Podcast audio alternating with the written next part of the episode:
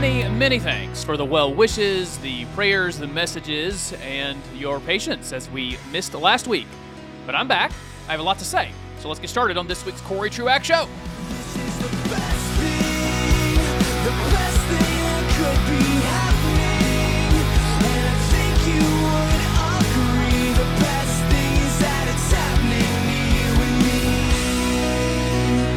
One thing I'm going to do is pretend that everyone noticed, because I think a lot of you just went, "Wait, you uh, you were gone last week?" What? Oh, sure, we noticed. I'm I'm sure that happened for some of you, but I'm going to pretend that that's not the case. Welcome to the Corey Truax Show, wherever you find podcasts, and right here on his Radio Talk. At least one person from the live show on Saturday morning reached out to say, "Hey, man, what's going on? Why do you got a, a, a rerun on? Well, there was a lot of reasons, and those of you who listen to the podcast got the two minute version, but many of those things are many of those uh, those things going on in my life, very important things, are starting to conclude. Uh, hey, I was able to close on the house. Some of you asked about that, so that uh, I'm I'm back, and I'm going to find that time to spend some time in front of the microphone, which is almost therapeutic for me, and I hope beneficial to you. Let's start here. I don't know if you grew up the same way I did. I, I grew up with the old axiom you read the Bible in one hand and the newspaper in the other. And that axiom was coming from a place that I, don't live anymore regarding the interpretation of parts of the Bible like Matthew 24, 23 or 24, where the Olivet Discourse is, uh, all of the book of Revelation, certain parts of the book of Daniel, that if you are reading discerningly, then you'll see what the Bible's prophecies are, and you'll see them in your newspaper. And you'll probably see them in the Western world because that's where you live and we're the center of everything. So you're probably going to see it in America, maybe Western Europe. That's where you're going to see prophecy laid out. I think those folks, in a lot of ways, in most ways actually, had it wrong. But I recently listened to a sermon or heard a sermon at Beechwood Church. I forgot to tell you that, by the way. One uh, one week off, and I forgot the rhythm of the show.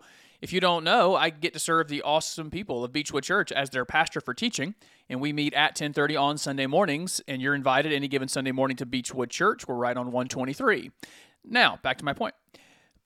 We're in a long series in the book of Revelation, and our I'll go with lead pastor. I like the um, the way John Piper said it for churches like ours, where there is not the one leader. There's a plurality of elders, but there might be a first among equals. And our lead pastor, my big brother as well, was preaching through Revelation 18 Sunday morning, and I had several moments, certainly of personal conviction, but also thinking, man, if if I was reading this with the newspaper or just the internet in the other hand, that old axiom proves very true. Revelation 18 is judgment on Babylon, is how it's written. Some folks will interpret that to mean the coming judgment on just the the, sec, the secular kingdoms of the world. Some of them will read it as uh, at one time a, a a judgment on Rome. However you interpret it, we we do learn that here are some reasons God judges a people and and will eventually withdraw any kind of common grace and allow the consequences of their actions to befall them. So it's a passage of judgment. And while again there was personal conviction, I was just evaluating the land in which I live, the time that the Lord has placed me, and I found my my postulation of the last few years that we're under the judgment of God was just really clear and true. I I said to someone recently who was asking me about midterm elections. It, it was it was clear to me 2016 an, an election between those two people, the Republican and Democratic nominee. Then that's a judgment. That's a judgment of God. I, I look around in the midterms and saw, yeah, if, if you're in Pennsylvania and you're choosing a weirdo TV doctor with no real conservative worldview and a, a man who recently suffered from a stroke and he really can't cognitively process, yeah, that's a judgment of God. If that's what you're choosing between, if you're in Georgia and you're choosing between an, an apostate heretic and someone with a, a really checkered past and doesn't seem to have sometimes doesn't seem to have his full faculties about him who's been accused of some really heinous things. Yeah, that's a judgment of God. Like the, these are the people being put forward to lead. There, there's wickedness everywhere. If it's anywhere there's not wickedness, there's just childishness and inanity. Yeah, that's the judgment of God when there there isn't even often a good leecher to choose from. The menu you have is a terrible menu. Well, in that same vein, as I've been saying for a while, the, the American people are under God's judgment. I just want to walk you through some of the things I heard in that sermon and thought, yeah, we are certainly under the judgment of God. In Revelation 18, the first thing, and not just the first thing, but even said somewhat often in that passage that the Lord is judging is a sexually immoral people. And you don't have to think, man, you wouldn't have to watch your TV for more than a few minutes to figure that out. You wouldn't have to peruse some social media for longer than a few minutes and you'd pick that up. We are a perverse people that normalizes sin. We are bathed in pornography. It's everywhere. And I mean the more technical definition of it, surely the the the stuff on particular websites that used to be in magazines. Yeah, there, there's pornography everywhere. But there's the, the stuff you can just get on normal social media used to be thought of as pornography.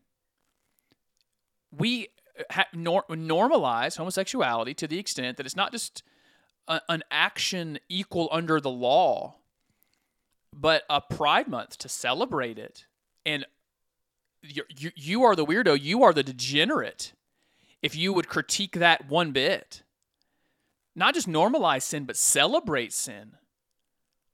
It's it's a weird to the world now that me and my soon to be wife don't have any kind of sexual relationship.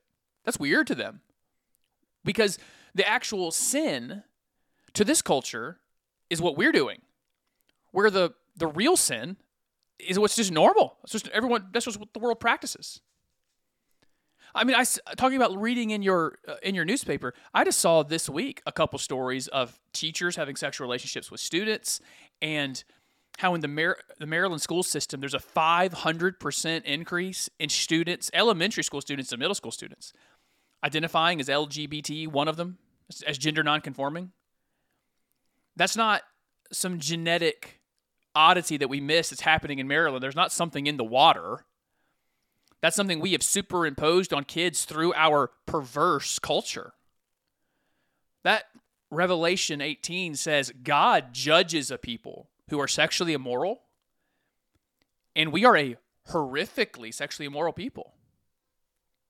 That Revelation 18 calls out people that, ju- that God is coming to judge for a people that leans on their own comforts and luxuries that they count on their comforts and luxuries to be that which will get them through hard times that will prevent hard times. Again just just witness your culture for a minute.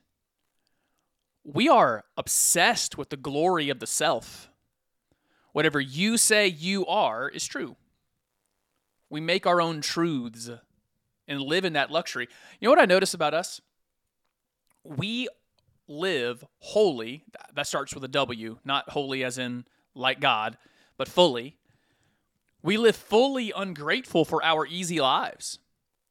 We have incredible comforts and luxuries. And it, I, I fear it does not occur to us often to be grateful for that. That here I sit in my third bedroom. I don't need one of those, but I got one. I'm sitting in my third bedroom that has my my awesome piano in it and all my cool books I'm looking at now and looking out at my street. I get to inc- I get to record now in front of a window and instead of the a corner. It's pretty cool. I have right behind me running water and I can go downstairs to my refrigerated uh, for refrigerated snacks and if I don't want cold snacks, I have a microwave to make them warm. I live in relative peace and ease, sanguinity. Man, what a world. And we live in these luxuries and comforts, assuming they will always be there. There was a portion of that revelation that struck me where uh, it's, it's as if the people of Babylon are, are the ones being quoted, and they're saying, "I am no widow." It, it was a bo- I can't remember the rest of that sentence, but it was boastful. It was as if saying, "Oh yeah, something like I will not, I will not mourn." Like I am no widow, I will not mourn. Sort of declaring everything I have, I'm going to keep having, and nothing's ever going to stop this. That tends to be how we live. It takes major life events for us to, to realize that things are fragile. I can tell you this right now? Me and my soon to be wife, we are li- living in that time, in one of those times where the fragility of life has been made so clear, and things that you think you can count on, you just can't always count on, are going to keep going your way.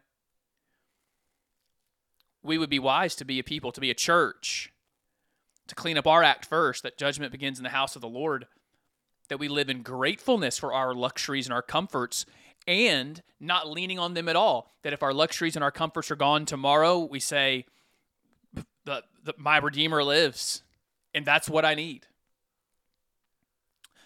Uh, yeah, I'll go and say it. I, I, of course, don't know what's coming in the in, in the decades before us. And I, I pray for revival. But if the West continues down its own route of the denigration of Christians and Christian worldview, guys, there are going to be riches lost, jobs lost. We are we are going to possibly be a people with, I, I mean Christians, with less physical stability, financial stability, and if we count on our comforts, when the time comes to choose our comforts and our luxuries instead of being true to that which is right, good, and faithful to Bible teaching, it's it's going to be hard to untangle our hearts from our stuff. We're going to need each other. We're going to need to be people who share, and it's hard to share when your heart is wrapped up in your own comforts. So Revelation 18 says God judges a sexually immoral people. He judges a people who lean on their comforts and their luxuries. And then it was incredible to me how specific they got even on the the, the luxuries and the comforts, talking about the materials that you use for incredible housing or the cosmetics used to make ourselves feel better about ourselves and the delicacies that the ways that we get to eat and these are all good things. It's good that we can have awesome houses. It's good that we can use cosmetics to make ourselves smell a little better and look a little better. It's good that even in Greenville, South Carolina, I can eat cuisine of probably 20 different cultures or more within an hour of where I live. That's good. That's awesome. And then our hearts not be knitted to them. To just be ha- to be grateful that that's true. And if I get downgraded in housing to uh, a tiny home or I'm in a single wide, that's okay. And if my budget gets decimated to the extent that I can't I can't afford my gym membership anymore, all right, well then that that's cosmetics for guys. Girls wear makeup, guys go to the gym or we just work out generally. Then okay, fine. If I'm if I can no longer enjoy all the delicacies that downtown Greenville offers and I am stuck on Lunchables, Jello, and peanut butter and jelly sandwiches, okay, they're they're fine, but they're, I don't need those. I, I, I, not just see America. I can see these in the church. A, a church in the country uh, uh, and we have in the United States that so quickly forgives pastors for sexual sin and just lets them right back in. We just came through a lot of denominations having to deal with the fact that we did not deal seriously enough with men using their power to sexually exploit children and women we we don't take seriously enough the sexual sin in our own houses, it's more likely that we're going to when we're going to rail on something, we're going to preach against something, we're going to preach against the sins of the world and not mention how how knitted our hearts are to our comforts and our luxuries.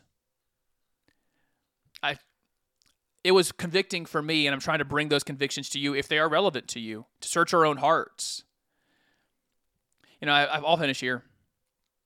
I saw two other stories this week. This wasn't as much in the Revelation 18 passage. There was a little bit there, but not not a lot. There were 12 police officers shot in one. I think it was in one week a couple weeks ago. I saw a story of a guy in Manhattan who went into a McDonald's there in the heart of New York City with a hatchet. A hatchet. I'm going to say it again a hatchet. If I understand correctly, he didn't hurt anybody with the hatchet, but he terrorized a bunch of people. And then a week later, he was arrested for another violent crime. Now, get that. He went into a McDonald's with a hatchet, was arrested. He was free and walking around New York City in less than a week to terrorize other people. That's just two examples of a of a super high crime t- time right now. And I remember back to Noah's day and what God judged people for. It was often violence. It's part of what was mentioned in Nineveh for Jonah. And when I add up our sexual immorality, our our hearts clinging to comforts and luxuries, the violence in our land, from everybody to the unborn to the vulnerable, would it surprise you at all for me to conclude that we're under the judgment of God? Maybe the American church, and by extension, the American governmental experience, the civic experience? I think that's where we are. And so I give you bad news, and I'll just give you this. What what answer is there? There's only the one. There's only the gospel. There is re- repent and believe. We start with the house of the Lord. We get our house straight, and then we go out in strength to the rest of the world. When we come back, I got a ton. I want to talk about the He Gets Us campaign that's kind of a problem, uh, some economic news, and I think some COVID follow up, like I like to do from time to time as well. We'll do that and more when you return for the rest of the Corey Truax Show on his Radio Talk and wherever you find podcasts.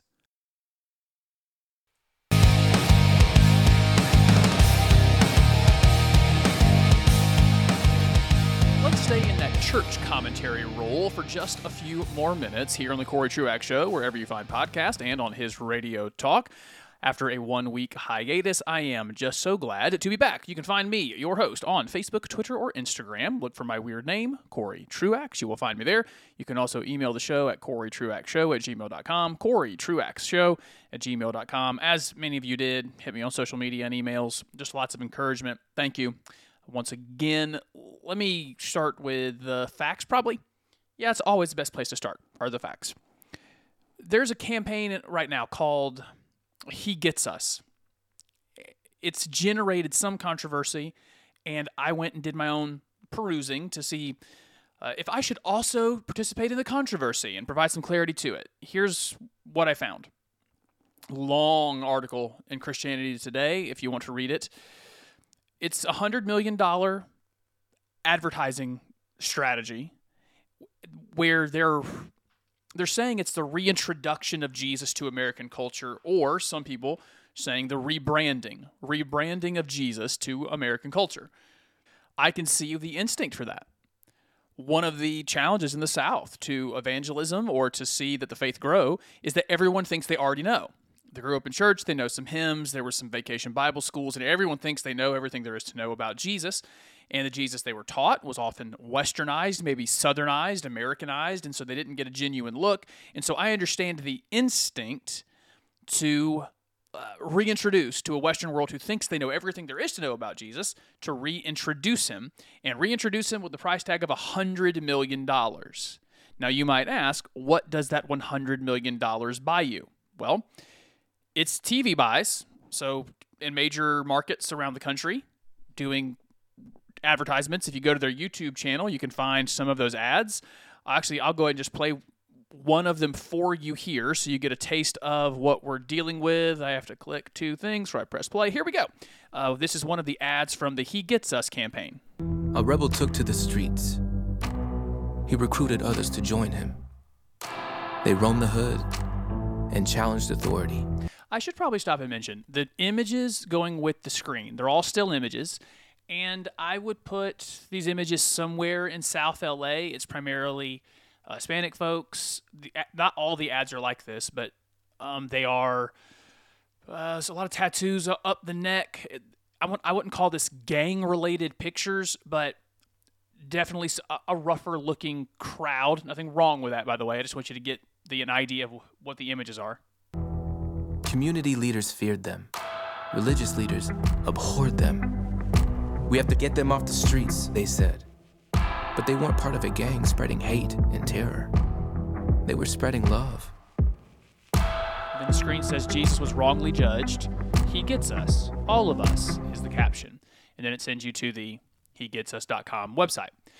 There's lots of those videos. And then if you just go to the He Gets Us website so that you know what $100 million buys you, here's what you'll see. I'm just going there live on the air right now just to say, uh, what, what's it say? Um, the, here's some of the language mocked by elites, betrayed by friends, imprisoned by politicians, killed by authorities, and forgave them all. Jesus. And then some articles like Jesus was fed up with politics too, or uh, was another one here? Uh, Can I judge without being judgmental? Did Jesus face criticism? Uh, how did Jesus deal with injustice? I think this is strategic. There's really not a white face anywhere on this. Um, I mean, we're becoming a much more diverse country. Oh, here's a couple white faces. I don't care about such things. I'm just saying strategically, there might be something going on here. Um, there's a couple other article titles. Jesus invited everyone to sit at his table. Did Jesus have fun? Was Jesus ever lonely? Oh, here we go.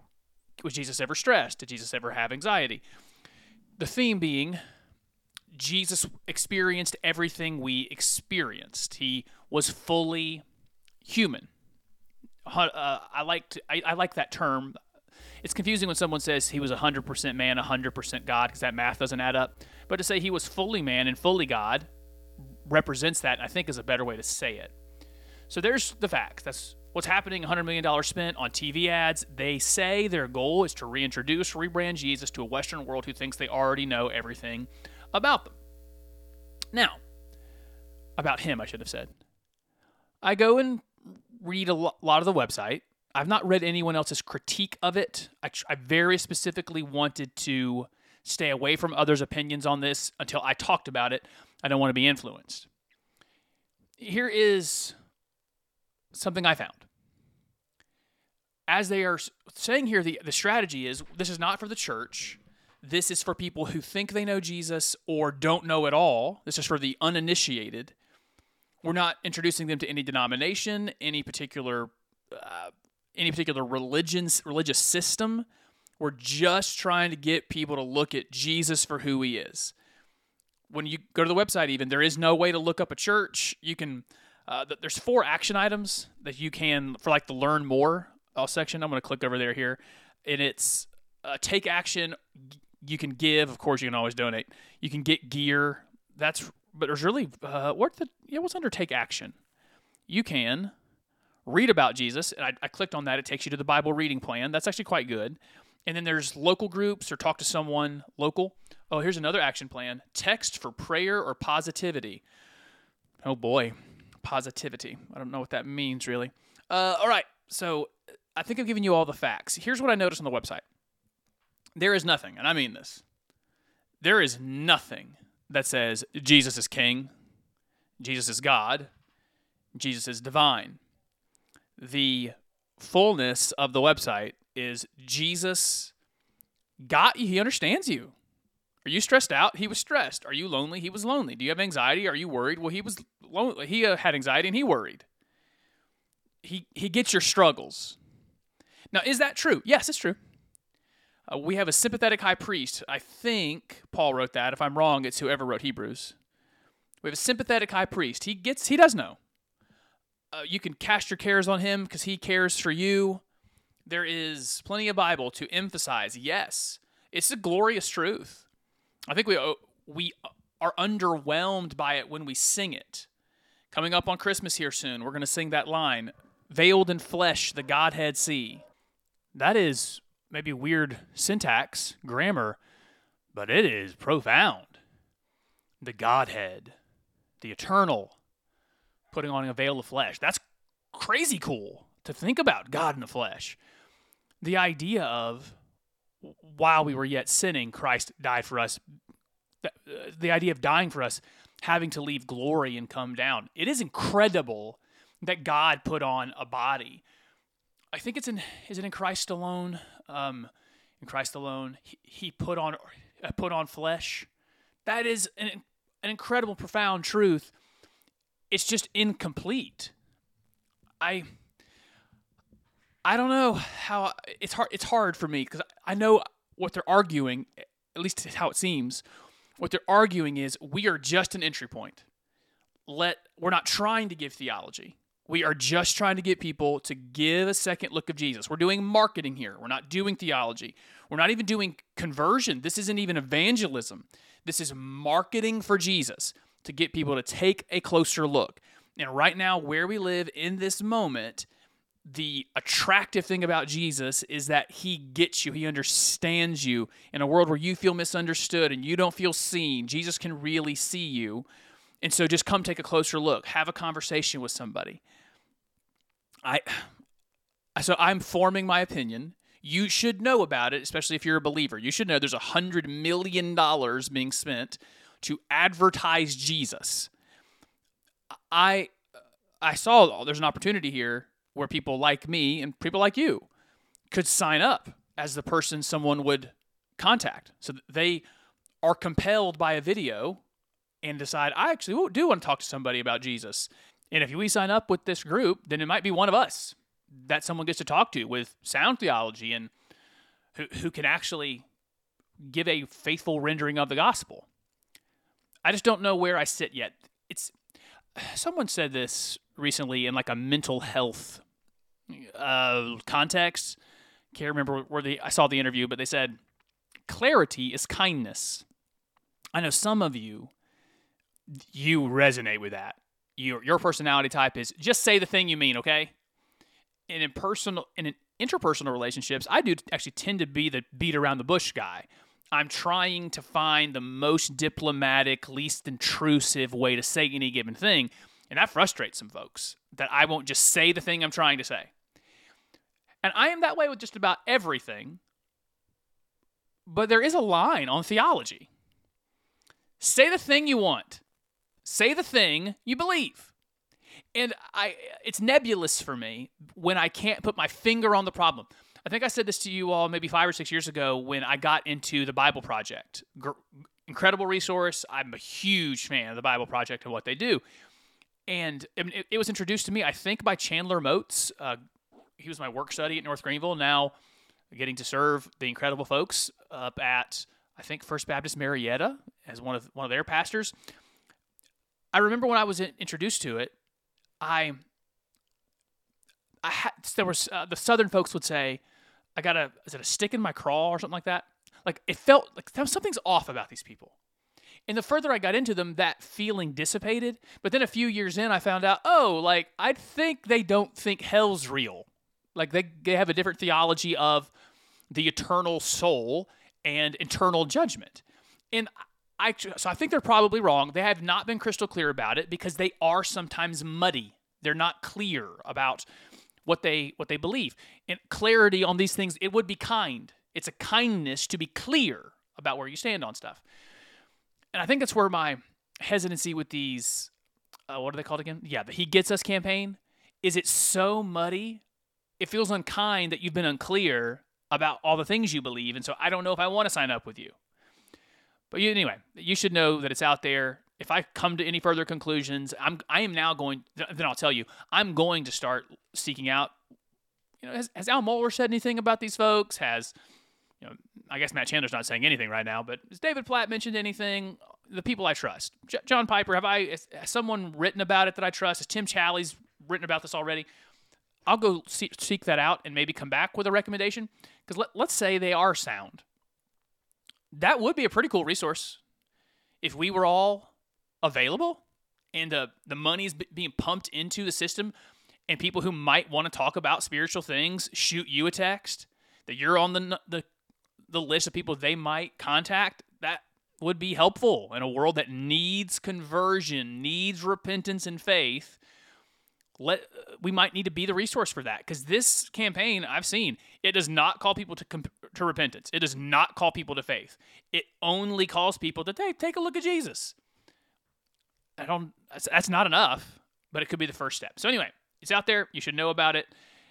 Uh, let's. You know what we'll do? Take an early break and then come back and just do a lot of things just going on in the world. Hopefully, the best I can from a Christian and biblical, more important, biblical worldview. So we'll do that when you come back. If you have thoughts on that or you know more than I do about the He Gets Us campaign, will you let me know? Just hit me up on Facebook, Twitter, or Instagram. I'd love to know what you know if I've if I missed anything. For all I know, someone has already found, no, these guys are kind of heretics, or for that matter, I couldn't find it, but it, this struck me as a very Mormon thing because the Mormons have gajillions of dollars to spend, and I can't find who is giving this hundred million dollars.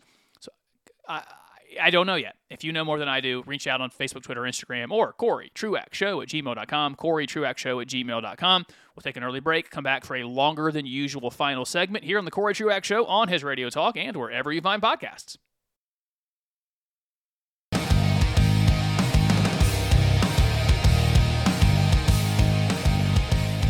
Many, many things I want to do with the final segment of the Corey Truax Show on his Radio Talk and wherever you listen to podcasts, but I'm going to start with something that I just think is funny.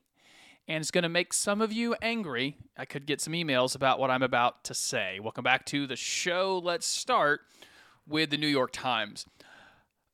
They recently put out, man, I'm going to get in trouble for this. I know it.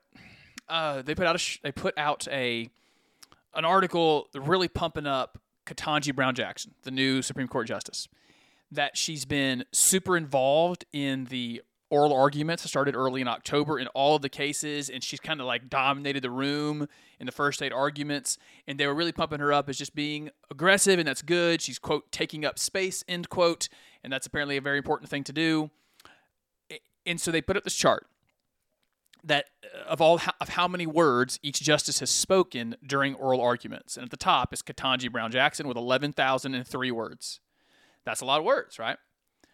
Now here's the next here's the next four. Justices Amy Coney Barrett, Sonia Sotomayor, and Elena Kagan. That's numbers 2, 3 and 4. They're all around 4400 words give or take. So actually, the, two newest justices are the ones that have said the most. Ketanji Brown Jackson at 11,000, and then Amy Coney Barrett, along with Sonia Sotomayor, El- Elena Kagan, all at four around 4,400. Now, number five is John Roberts at 3,400. Then it drops to Neil Gorsuch and Brett Kavanaugh, both around 2,500. Samuel Alito has spoken 80, 883 words, and Clarence Thomas has spoken 96 words. I feel like I don't have to say it out loud, but maybe saying it out loud is funny and it might make some folks uncomfortable, but it's also just part of it's part of reality and I like to point out reality. Are we are we just going to pretend that it's not the case that women just talk more? That's all I got from this graph. The top 4 speakers are the four women on the court. Then there's a 500 word gap and the first guy to speak is John Roberts, and he's the most effeminate of the bunch. This is not. This is not like this has been shared by the New York Times as this big, uh, you know, p- power power to the system. Like this this woman has come in and talked a lot, guys. Before she got there, apparently the ladies were talking the most anyway, as we all know is true. I can't remember that study about in a, in a lifetime how many words a woman will say versus a man, it, but it's a lot more and that's coming from a dude who talks a lot. Now, granted, I get paid to talk a lot. In social settings, I'm more than happy to just shut up and let other people do the talking. Uh, but uh, that's n- number one in our rapid fire final segment. Is it's supposed to be a big deal that Ketanji Brown Jackson's talking a lot, and all it really proves is something we all know: women talk more than dudes do, and we kind of like it that way. Uh, story number two.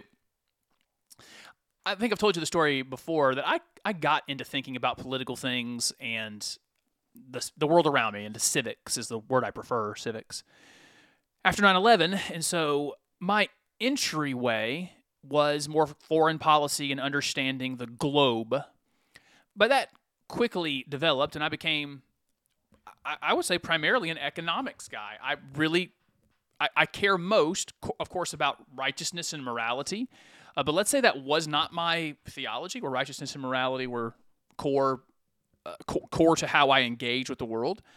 Economics would be what drives me. And economics is what drives me, I think, because of a biblical worldview. The, the, the biblical stance on humanity is we love humans, we want them to thrive and flourish. And we also want them to have dignity, the dignity God gave all humans. And so, what I want is economic systems and economic policies from governments all over the world that allow for flourishing, allow for development, allow for even comfort and maybe even opulence and great wealth, and doing though doing that in dignity for the most people. So there's a real biblical worldview consequences to how we view economic policy. We don't like economic policy that hurts people, that diminishes their chance at taking care of themselves, or that diminishes their dignity of being the one who cares for themselves. Because being cared for by someone else when you should be responsible for yourself, it denigrates God's image on a human. To look at another human and to say, you can't care for yourself. We're going to have to have the state do it. We're going to have to take care of you like you're a child. This denigrates dignity on humans. And so, uh, using that platform, let me give you the headline. Nah, I've lost the headline, so I'll give you the story. I saw the story that the average American retirement fund since the beginning of this year has lost $34,000, which is around 25% of value. Guys, if you have a 401k or an investment fund, don't look at it right now. Also, uh, don't listen to me for financial advice, but if you can help it, don't sell. I believe it'll, it'll all come back in the future, but man, we're we're getting slaughtered.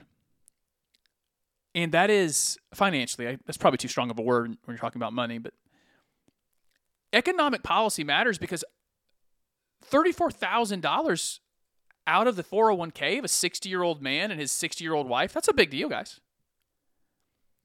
This hurts people.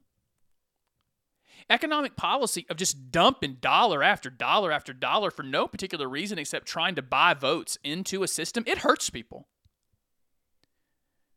There are people having to make really hard decisions about fundamental stuff like gas and groceries because we decided by we I mean as an entire country don't don't don't let off the hook. Folks on the right who in 2020 just said, "Yeah, let's spend 6 trillion dollars that we don't have." Let's just go ahead and uh, I'll give you some of the ones that make me the most mad. People who are getting the enhanced unemployment. That doesn't necessarily bother me. I under, I understand part of this was the government was saying you're not allowed to work, and because you're not allowed to work, well, they have to make you whole. They're the ones that have cost you all this money. Now, the better thing would have been to let people work. But if they're keeping you from work, they have to make sure you can take care of yourself. But because we are not a nimble people, and because we don't have the ability to think critically, the same amount of additional unemployment was going to people who live in California, New York, New Jersey, as was going to places like Mississippi, Louisiana, and South Carolina. Well, of course, that's absurd. Your rent and cost of living in those parts of the country are so much higher than, than, than they are here. Why are we just pumping out money? I mean, listen, I saw people do it. There, there's a there's a reason that we have a problem right now with certain types of semiconductors. People in the South and the Midwest with lower cost of living who- are often still going to work were getting stimulus checks they bought TVs with or other devices. And the people that didn't go to work were sometimes making more money on unemployment than they were making. And for that matter, we, and we did both things at the same time. We said, don't pay. You don't have to pay your rent if you don't want to. You don't have to pay your mortgage if you don't want to. And we're going to send you money. All right, well, that money just goes into spending like crazy on our obsession with stuff, our obsession with devices. And here we are years later. It was, a couple years later, a new administration comes in and says, Yeah, we need more spending like that. Let's just pump that out. Let's pump some more stimulus in there. Oh, and while we're at it, we're going to forgive a bunch of student loans. So for those of you paying two, three hundred dollars a month on that, instead, go go on a trip and put more pressure on our our oil supply. And then for that matter, not not being able to balance properly the the real interest of environmental health with economic health, let's just make it harder or even impossible to pump any more oil ourselves. Let's go to evil regimes around the world like the Saudis and ask them to pump the oil, which is still going to create the emissions, but we don't feel like we did it. And so we're going to cost people a bunch, uh, we're going to cost poor people and lower middle class people economically. We're going to cost them financial security so that we can feel better about our environmental output while we're still going around the world and having someone else pump the stuff into the atmosphere. This is what I'm saying. Economics and policy, it hurts people or helps people. Here we go, coming up here soon. The job losses are coming.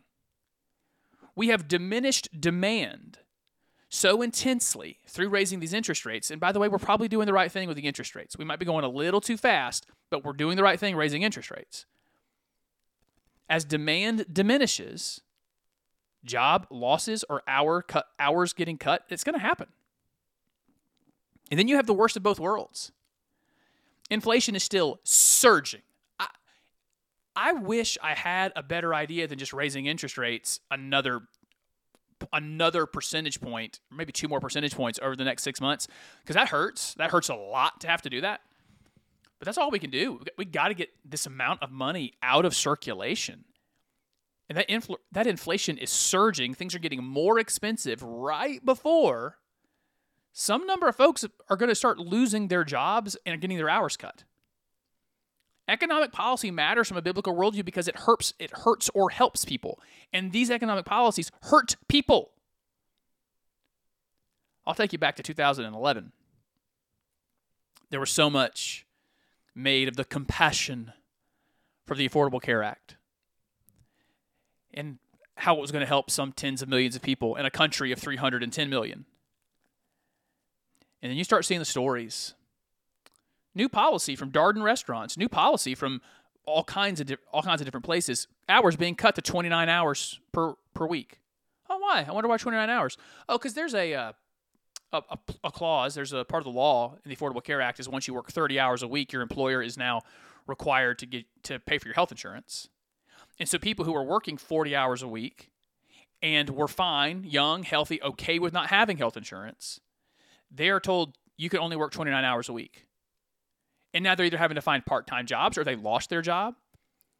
Best best I remember, it was five and a half million jobs just eliminated. Five and a half million people, in part providing for their family, or maybe the sole provider of their family, so that someone else could feel good about themselves in a healthcare policy. Just says you're out. Yeah, we think this healthcare policy is worth you losing your job, having your hours cut. Economics matters because it helps people or hurts people. I just I look at human history and where people thrive because I love humans and I want them to thrive. And the, the policies that lead to human flourishing economically are the opposite of what we're doing now. I think I mentioned it before that silent Cal Coolidge, Calvin Coolidge is he might be my favorite president. And one of the stats from those roaring 20s was at the beginning of the 20s, most American households didn't have these three things. Oh boy. Uh, it's electricity, it's a car, and indoor plumbing. And by the end of the 20s, the average American household had two out of three. Now, it, might not, it might not be a car. It's electricity, it's indoor plumbing, it's one more thing. Maybe it was a car but it was just 10 years of rapid growth. Can, can you imagine that?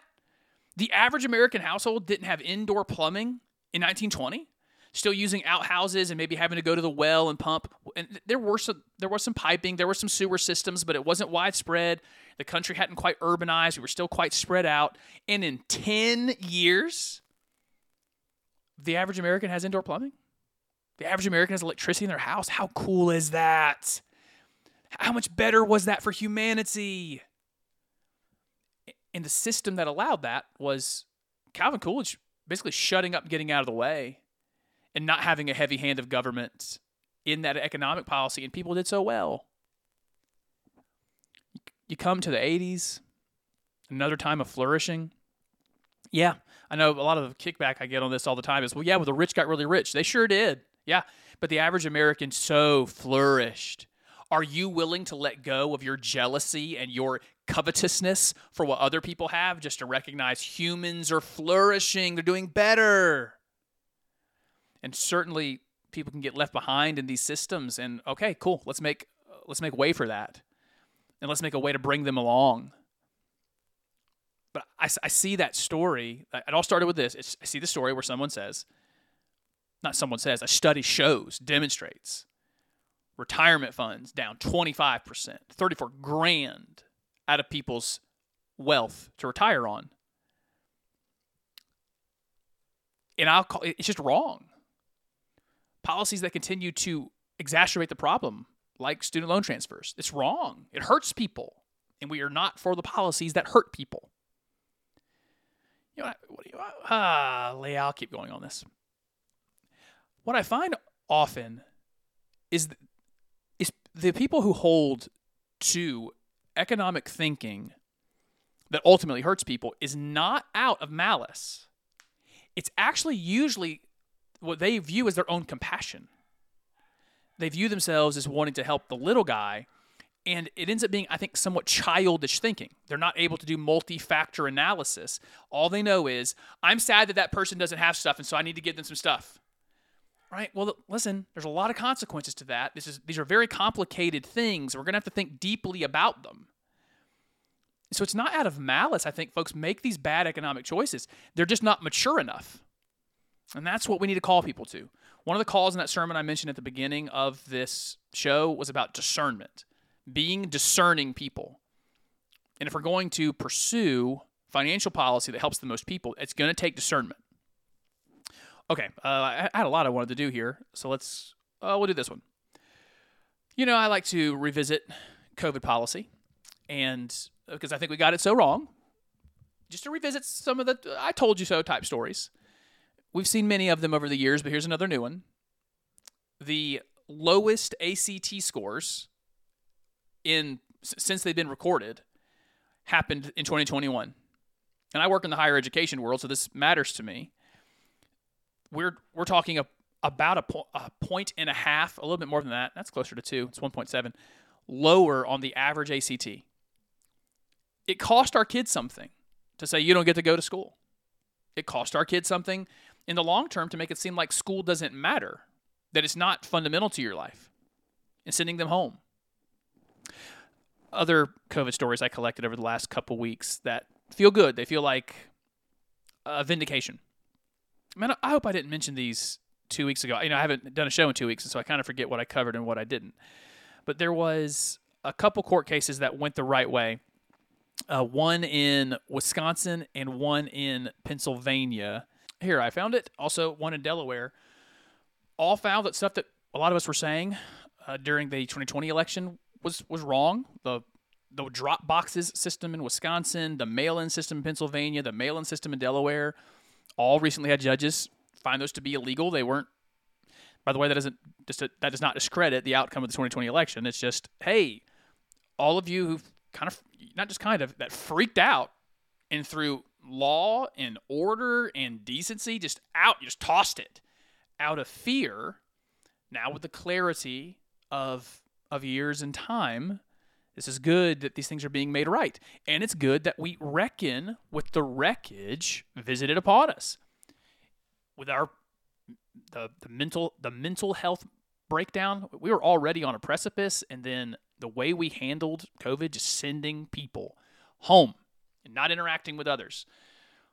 We exacerbated our mental health problem. Now we're finding all the learning loss with kids. The the way that go- governments just did whatever they wanted is finally getting dealt with. All that's good.